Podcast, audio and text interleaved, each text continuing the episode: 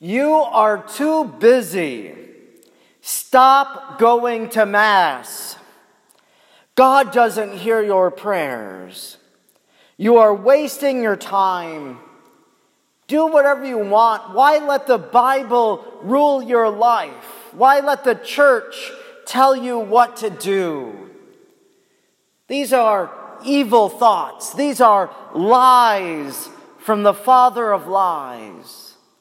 And today in our gospel, we see the evil is real and that evil can come into the life of someone that an unclean spirit can guide them, that an unclean spirit can tell all these different lies, trying to convince us that we're not worthy of God's love, trying to convince us that God isn't real, trying to convince us that what we do in this life doesn't please God and that we should just give up. But what does Jesus do in our gospel today when he is confronted with these evil spirits, when he's confronted with the servants of the father of lies? What does Jesus do? He says to the man, he says to that evil spirit who cries out, What do you have to do with us, Jesus of Nazareth? Jesus says, Quiet, come out of him. Quiet, come out of him. My friends, evil is real, and I think sometimes in our own life we can realize it. That when those fleeting thoughts come, that there's the father of lies trying to lead us away from God, trying to cause division, trying to lead us into sin. And what do we do in those moments except to rebuke it, to reject it, just like Jesus does in our gospel today?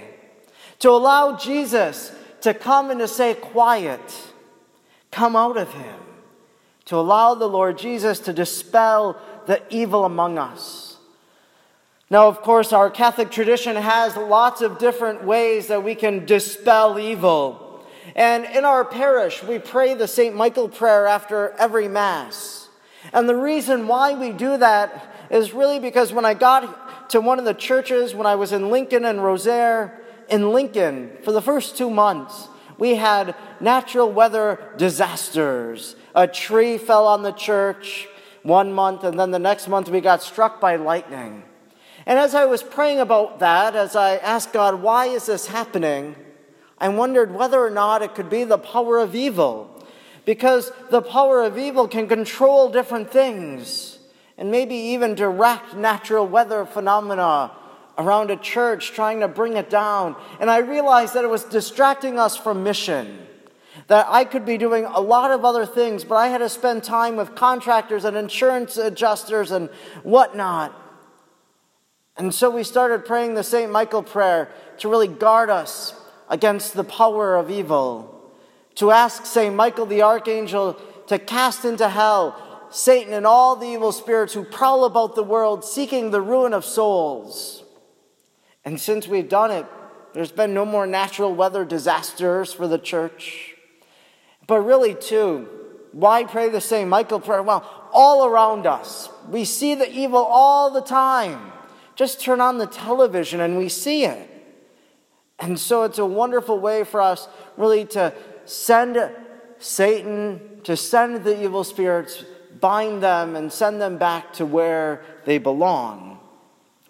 Now, sometimes in our life, though, evil can kind of have control over us. That maybe that evil spirit, that unclean spirit, has taken its home up in our soul. And what do we do then?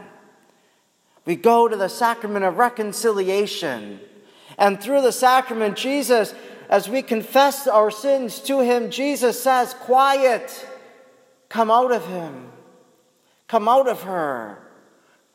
And the power of evil then disperses, it dispels.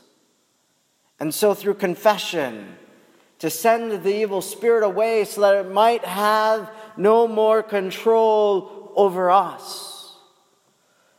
Of course, too, an evil spirit might come and the spirit might tempt us, wanting to lead us away from God. You can steal that item. You can do this sin. You can do whatever you want.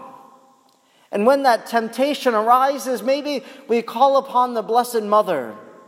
Because in Genesis it says that the, her heel, uh, foreshadowing, her heel will strike at the head of the serpent and crush the serpent. And so, through the prayers of Mary, as we pray the rosary, like Padre Pio, who said that it is a weapon for our times, that it allows us to crush the head of the evil serpent in our lives through the power of Mary's prayers. And so, to take control, to allow Jesus through his mother to say, Quiet, come out of him, come out of her. There's lots of different thoughts that we might have at any given time. Thoughts for good, but also thoughts for evil. Thoughts, evil thoughts about someone or something, wishing harm to someone or whatever it is. Whenever those thoughts arise, call upon the Lord. Ask Him to quiet that thought, to let you be at peace. Maybe this week, as you go about your daily lives, realize what you're thinking at any given moment and say, is this of God or is this of evil? And if it's of evil, invite Jesus, invite St. Michael, invite Mary, and allow that spirit to be conquered by the power of good.